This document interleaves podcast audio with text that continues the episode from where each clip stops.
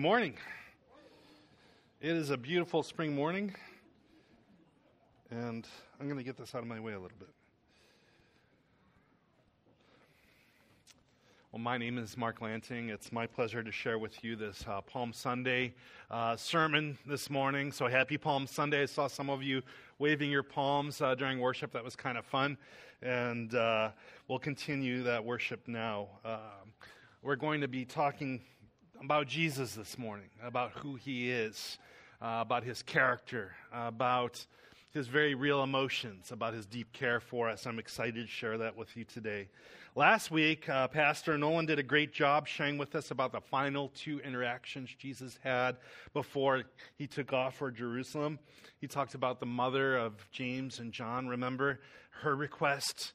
He uh, shared about her requesting that James and John be allowed to sit on the right and left hand of the throne of God for all of eternity. And Jesus was very gentle and uh, walked her through why that probably wouldn't happen, or well, it wouldn't happen, and why it wasn't a great idea. And he also focused on the blind men who came to Jesus, we were calling out for healing at the very, uh, and uh, as uh, Jesus was on the road, and Jesus, uh, while the, those men were told to be quiet, he had mercy on them, right? And the key word, I think, last week was mercy. And we heard a lot about the mercy of Jesus.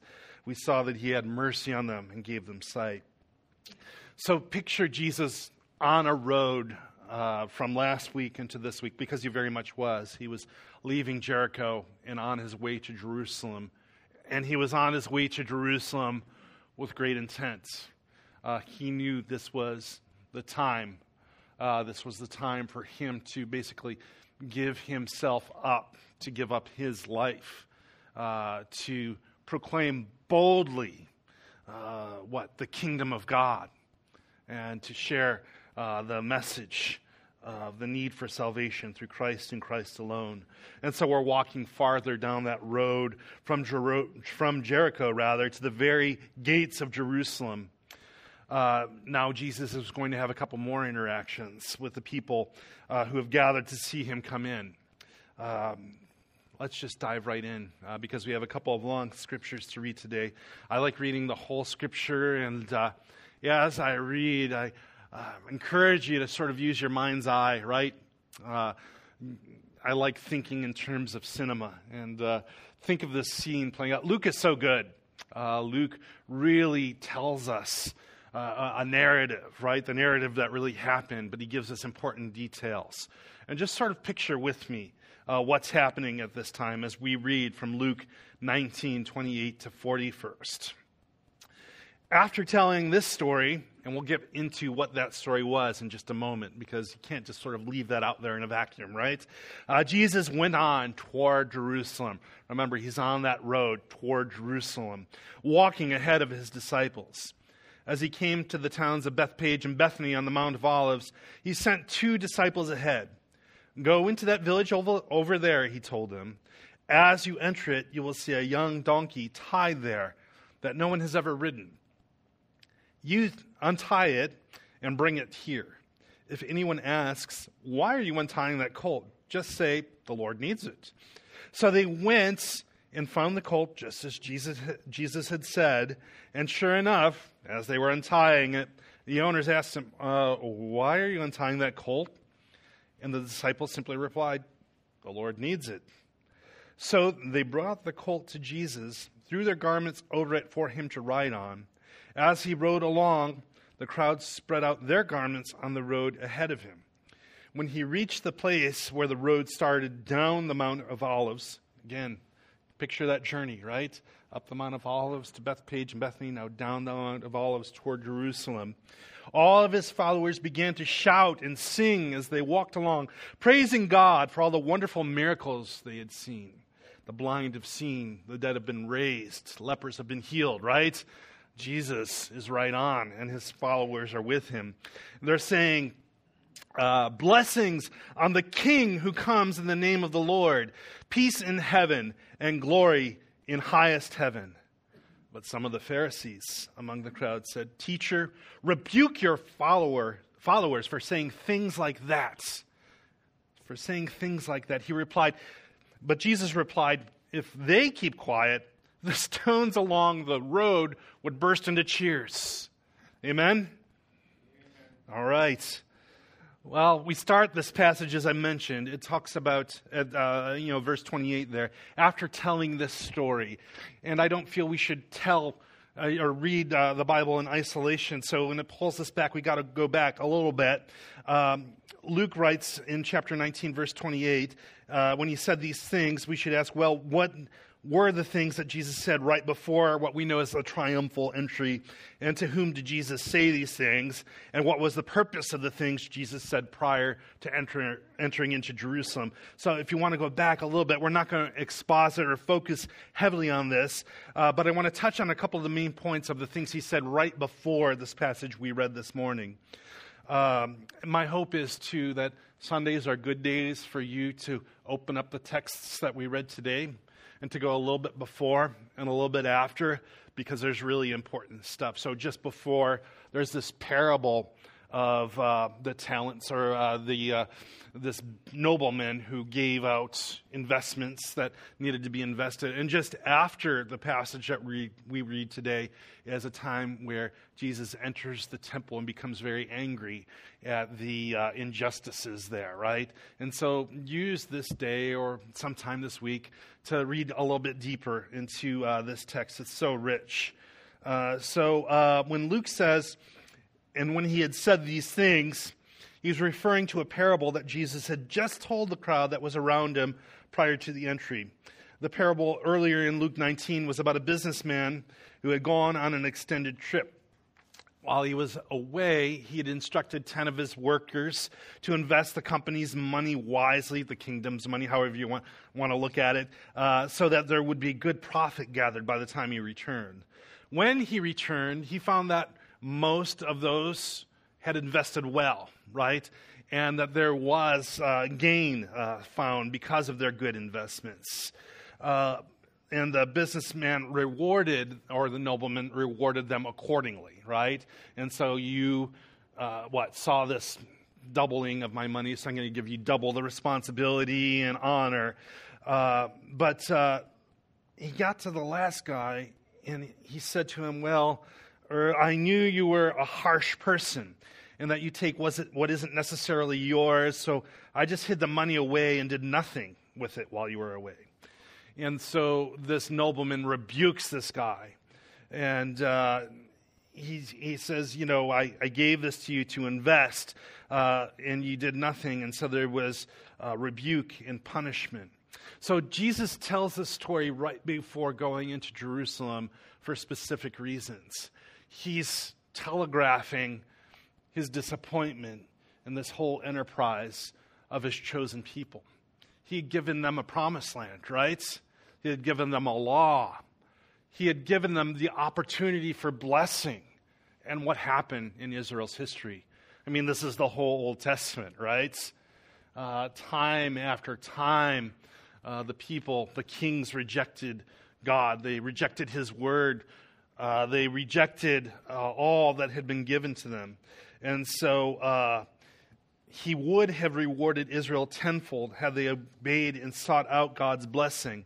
But now they're really living through a curse.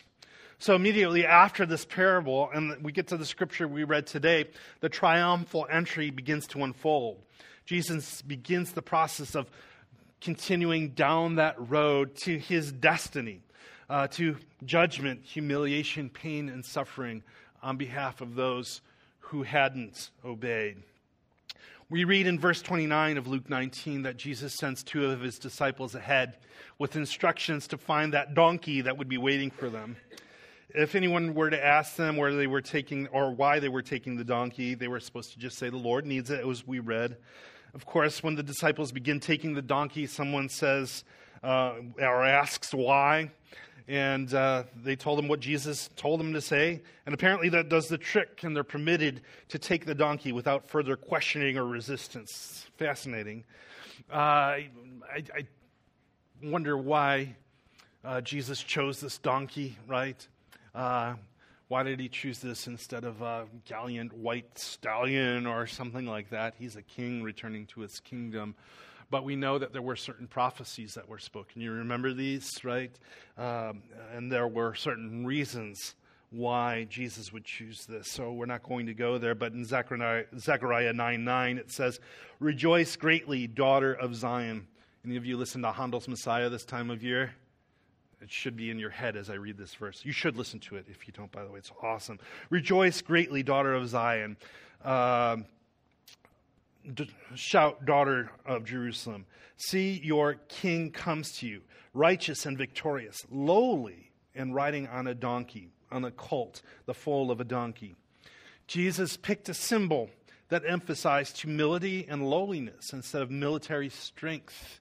Fa- this fact should inform how we celebrate and remember his entry into Jerusalem. Along with fulfilling an important prophecy, Jesus was showing the people uh, and us something about himself and the kind of reign that he was about to initiate. As we read on, we see that Jesus' disciples, they lay their cloaks on the ground uh, and over the donkey. Uh, these were symbols of honor uh, and welcome to a king we see in verse 37 that Jesus' followers begin to shout and sing as they walked along, praising God for all the wonderful miracles they had seen. We see in verse 38 that they were singing from the book of Psalms by saying, Blessings on the King who comes in the name of the Lord, peace in heaven and glory in the highest heaven. I imagine those that had been healed from blindness, who had been cleansed from leprosy, who had been freed from demons, whose lives had been transformed by Jesus, were in that crowd shouting praises to him. But then there's an abrupt shift in Luke's accounts. In verse 39, these guys called the Pharisees call out to Jesus saying, Rebuke your followers for saying things like that. Things like that. Isn't that something? Uh, and Jesus responded by saying, I bet you're fun at parties. they don't sound like a fun group, do they? Here, there's this great celebration all around. Jesus is being welcomed. Great things have happened. They know great things have happened. It's undeniable that miracles have taken place, right? Yet their response is rebuke your followers for saying things like that. It just seems so short and so shallow, so empty headed of these guys. Forgive me for judging, but I think we can judge these guys for this. And of course, Jesus really says if they keep quiet, the stones along the road would burst into cheers. What do you think motivated the Pharisees to be so, what, curmudgeonly? Uh, when I was a kid at camp, there was a song that went something like, I don't want to be a Pharisee because they're not fair, you see. Maybe it had something to do. Do you remember that song? It's really cheesy. You don't have to know it.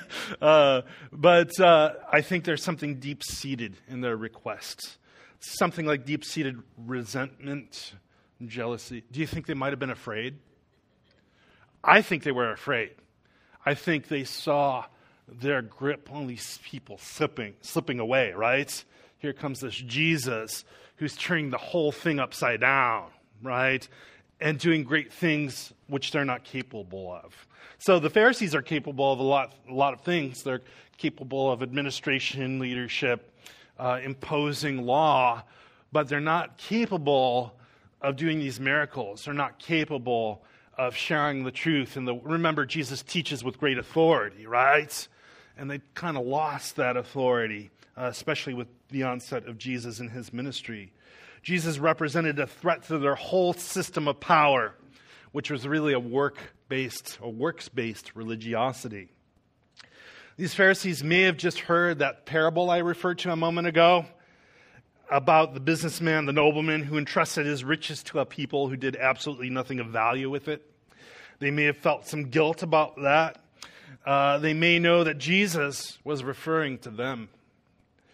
That might have spurred on their resentment but at this point, Jesus is really pulling out all the stops as he marches toward Jerusalem and courageously saying and doing things that he knows will get him killed. But despite this, and despite all the shouts of acclamation, Jesus never loses sight of that cross. So that's the triumphal entry. Uh, this is where the church gained the tradition of Palm Sunday. While Luke only talks about those garments being laid out, the other gospel, you know, uh, triumphal entry is in all of the gospel accounts if you'd want to look more into the other details. Uh, but they talk about the palm branches being waved and laid down for Jesus too. Uh, and uh, Palm Sunday celebrates Jesus and his disciples arriving in Jerusalem to celebrate Passover after a long journey. Jesus' arrival in the city is often referred to as the triumphal entry. And uh, it was. The crowds cried out, Praise the King who comes in the name of the Lord. Hosanna in the highest, right? And uh, they sang Hosanna while throwing palm branches and coats on the path. Why was Jesus given this royal treatment? It's because Israel's prophets spoke about a king who would come to the holy city and bring justice and peace to Israel. When the crowds see Jesus on the donkey, uh, they seem to think that Jesus is the promised king, the long awaited Messiah, sent to rescue Israel and establish God's kingdom on earth. Yet, Jesus wasn't necessarily the king they were expecting.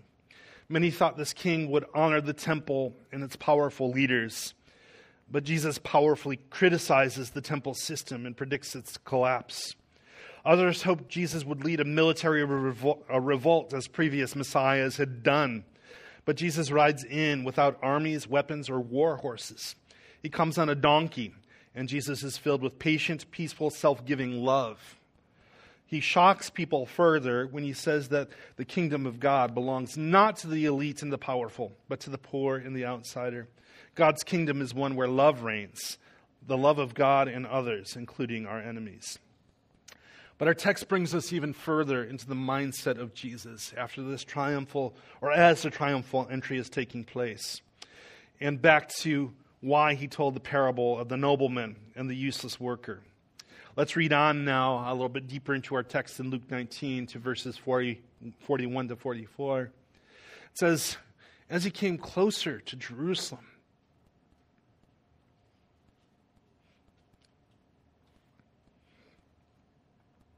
He saw the city ahead.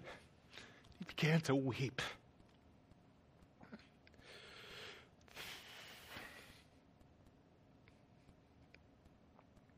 How I wish today that you, of all people, would understand the way to peace, but how it's too late.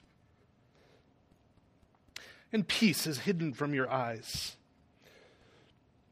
Before long, your enemies will build ramparts against your walls and encircle you and close in on you from every side.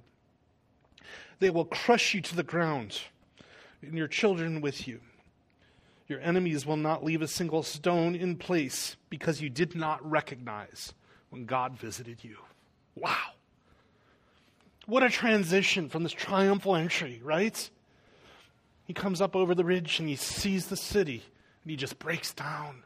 That's our Jesus. Jesus feels deeply. He takes no joy in the fact that Jerusalem was a failure. He's deeply saddened by this. And he knows what's coming, and it's not good. Such a transition.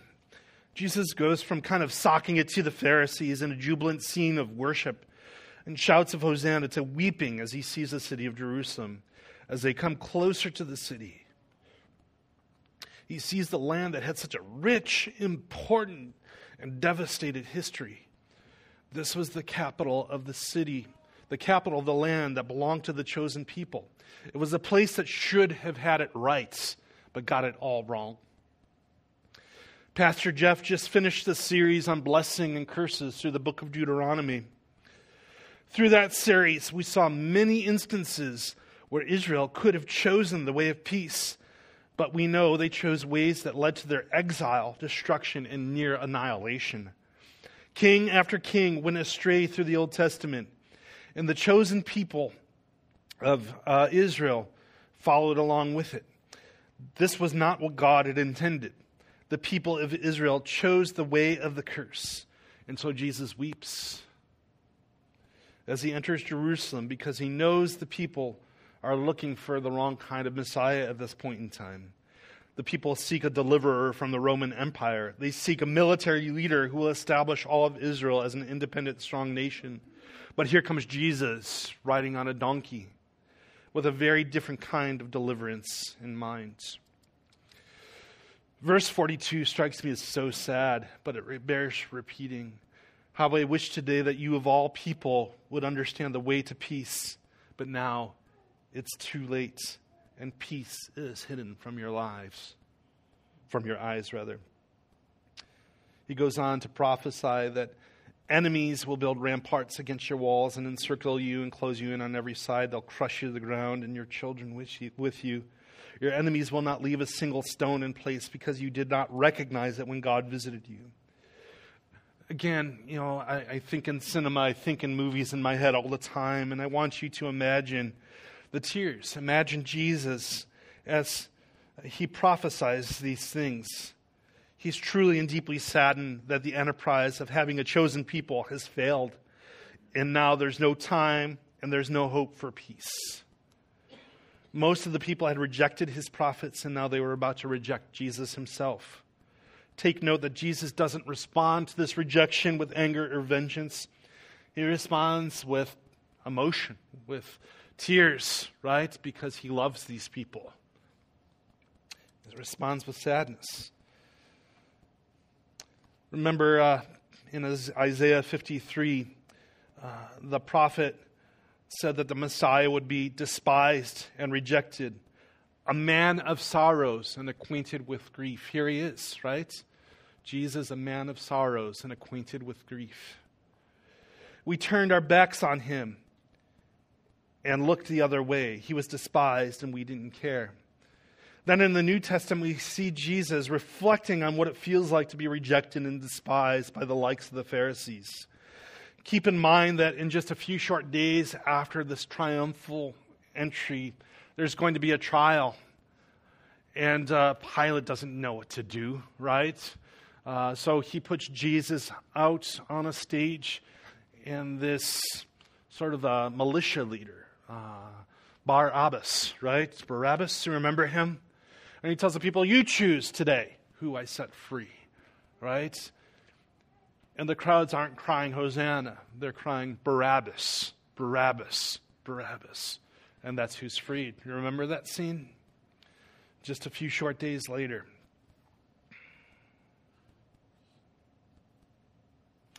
But we know that Jesus knew that would happen, that he put himself on this road, on the road that would lead to his rejection. It brings us back to last week's sermon by Nolan. Jesus chose to have mercy on Jerusalem, on Israel, and the whole world because he's driven by love and compassion to be on that road. Because Jesus was a man of sorrows and acquainted with grief, there are some things that we can glean from that. It's not my intent just to make us all sad this morning, it's my intent to bring some comfort.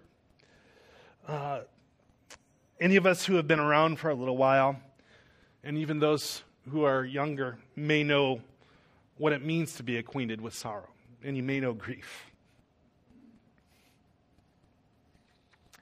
There were tornadoes this week, and people died. There was a horrible school shooting this week, and children died. Jesus knows about this. And do you grieve with me at these things? The wrongness in the world? Uh, there's corruption and evil in the spotlight yet again. The world is a hard place to live in. And part of the reason why Jesus is weeping over Jerusalem is because it was never supposed to be this way.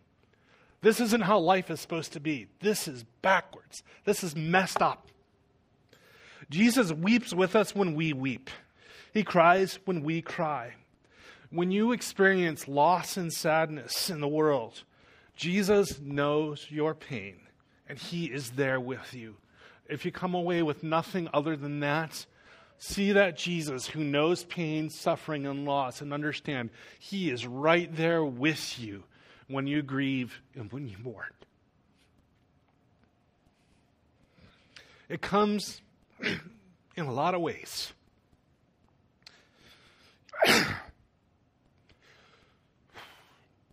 you know that Abby and I have been through loss this past year.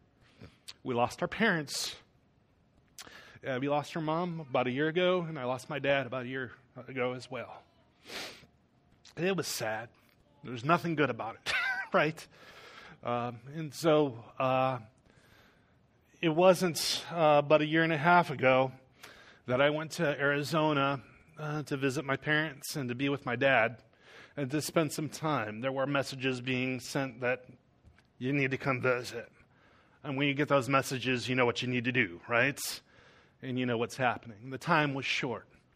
And so I went and visited, and we shared some good times. My dad was lucid, and we had some meals together, yet he was clearly in decline. And it was a special time for me to what, sort of have some goodbye time. Uh, I was there to be strong for my mom, uh, to help, you know, uh, put some final things in place. Uh, yet I didn't have any time or wherewithal to process grief at that moment, in that time. Again, I felt it was my need to be strong. I went, well, I said goodbye, and I went back to kind of my lonely, dark hotel room that night. And that's a bad place to be when you're dealing with grief. Uh, I had an early flight, so I uh, didn't want to sleep too much. So I grabbed my laptop and some books and sat outside in the dark at a picnic table in a not so nice area outside Phoenix. As I'm sitting there, I see a dark, shadowy figure start to come toward me. I'm like, oh boy, who's coming?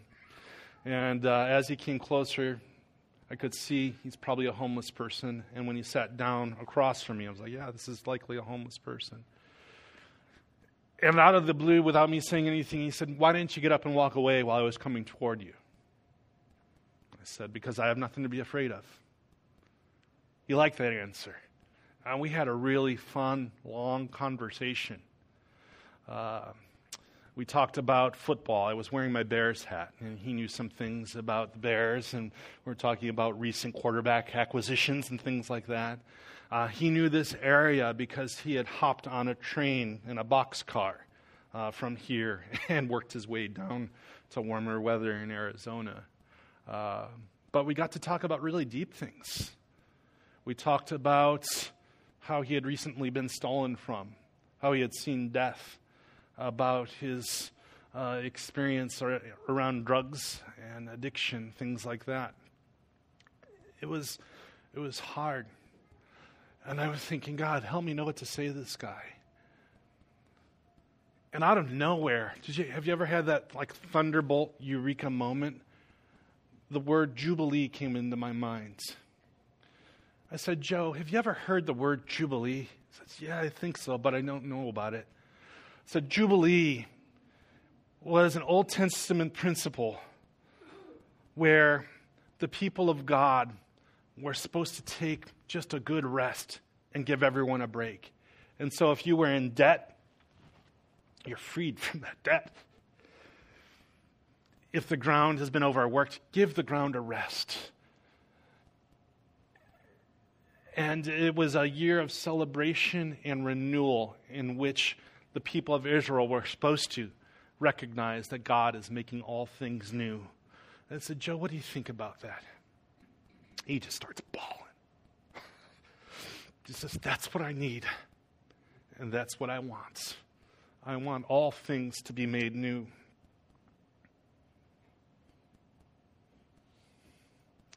Joe cried, and I cried. And he said, Yes, I want to things all, see all things made new, and I want a fresh start. With tears in his eyes, he just got up right then, grabbed my hand, put both of his hands, shook it, and just walked away. I believe Joe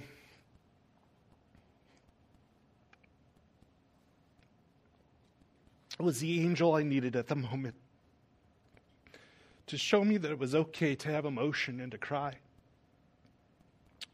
to cry and weep about the state of the world and weep at the prospect of death. Was he literally an angel? I don't know. But he was there in a moment when I needed to process hard things.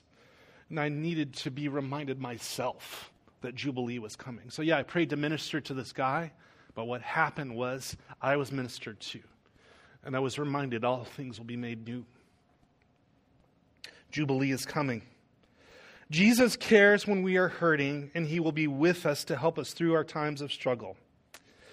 One of my favorite accounts of Jesus during uh, his life, uh, when he showed emotion and compassion, as, is when he visits his friends Mary and Martha and the recently deceased Lazarus. We can't properly exegete all of this right now, but I want to read it for you. And I want you to listen again. Let your mind do its work and, and visualize what's happening here. You can just close your eyes if you want as I read and, and let this wash over you. Uh, here's the account from the book of John. Um, says, When Jesus arrived at Bethany, he was told that Lazarus had already been in his grave for four days. Bethany was only a few miles down the road from Jerusalem, and many of the people had come to console Martha and Mary in their loss. When Mary, or rather, when Martha got word that Jesus was coming, she went to meet him, but Mary stayed in the house. Martha said to Jesus, Lord, if only you had been here, uh, my brother would not have died. But even now, I know that God will give you whatever you ask. Jesus told her, Your brother will rise again. Yes, yes, Martha says. He'll rise with everyone else when everyone else rises at the last day. Jesus told her, I am the resurrection and the life. Anyone who believes me will live, even after dying. Everyone who lives in me and believes in me will never die. Do you believe this, Martha? Do you believe this, Crossview Church? Yes, Lord, she told them. I always have believed that you are the Messiah, the Son of God, the one who has come into the world from God. Then she returned to Mary. She called Mary aside from the mourners and told her, The teacher is here and wants to see you. So immediately uh, Mary went to him. Jesus, Jesus had stayed outside the village at the place where Martha met him.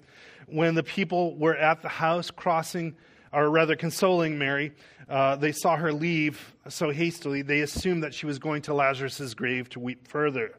So they followed her there. When Mary arrived and saw Jesus, she fell at his feet and said, Lord, if only you had been here, my brother would not have died.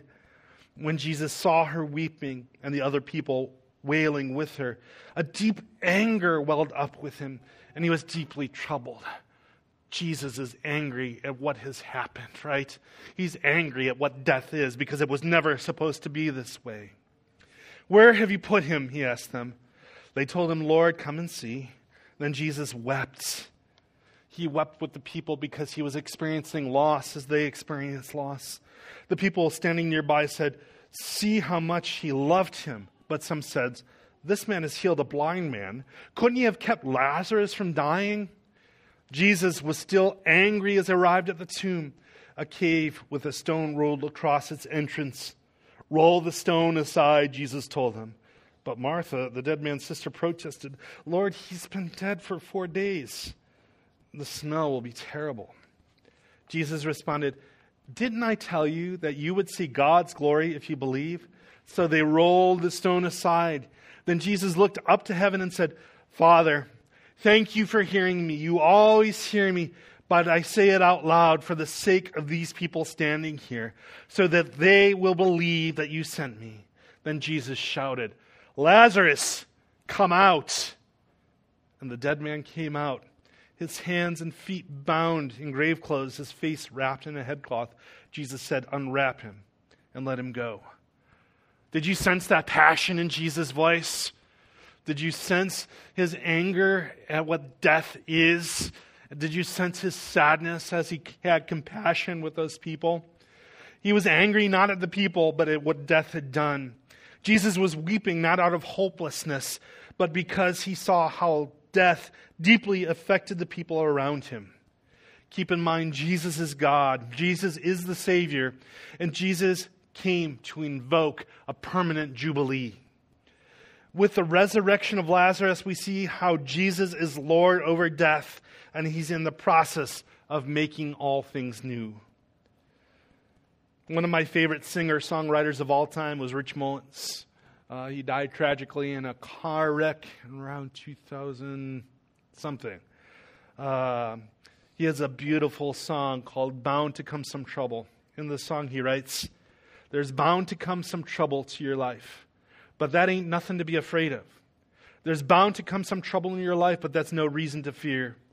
I know there's bound to come some trouble to your life, but reach out to Jesus and hold on tight. He's been there before, and He knows what it's like. You'll find He's there. The way to do this is by practicing the presence of God in this very day, all right? Because those hard times, if they're not here right now, they're coming. Uh, if death isn't here right now, it's coming. And you need to know that Jesus is with you right here, right now. But in those hard moments, He's nearer than ever. He comes alongside those who are weeping, those who are mourning, all right? Today we get to celebrate all that Jesus did for us in a time of communion. So I want us to kind of prepare our hearts for that. And I'm going to pray for us in a moment as the worship team comes forward. Uh, we're going to sing a song, and uh, then we're going to go into a time of communion uh, where we'll remember Jesus' body and blood and all that he's done. Let's pray. Oh, Heavenly Father, and dear Jesus, we're so grateful for all that you've done for us. We're grateful that you are near to us, uh, even right now, but also in times when life isn't so good. We pray, Jesus, that you would prepare our hearts right now to receive these elements, that you would open our hearts to receiving your salvation, uh, that we would receive hope from you, that would receive your care and love as we worship you, open our hearts. In Jesus' name I pray. Amen.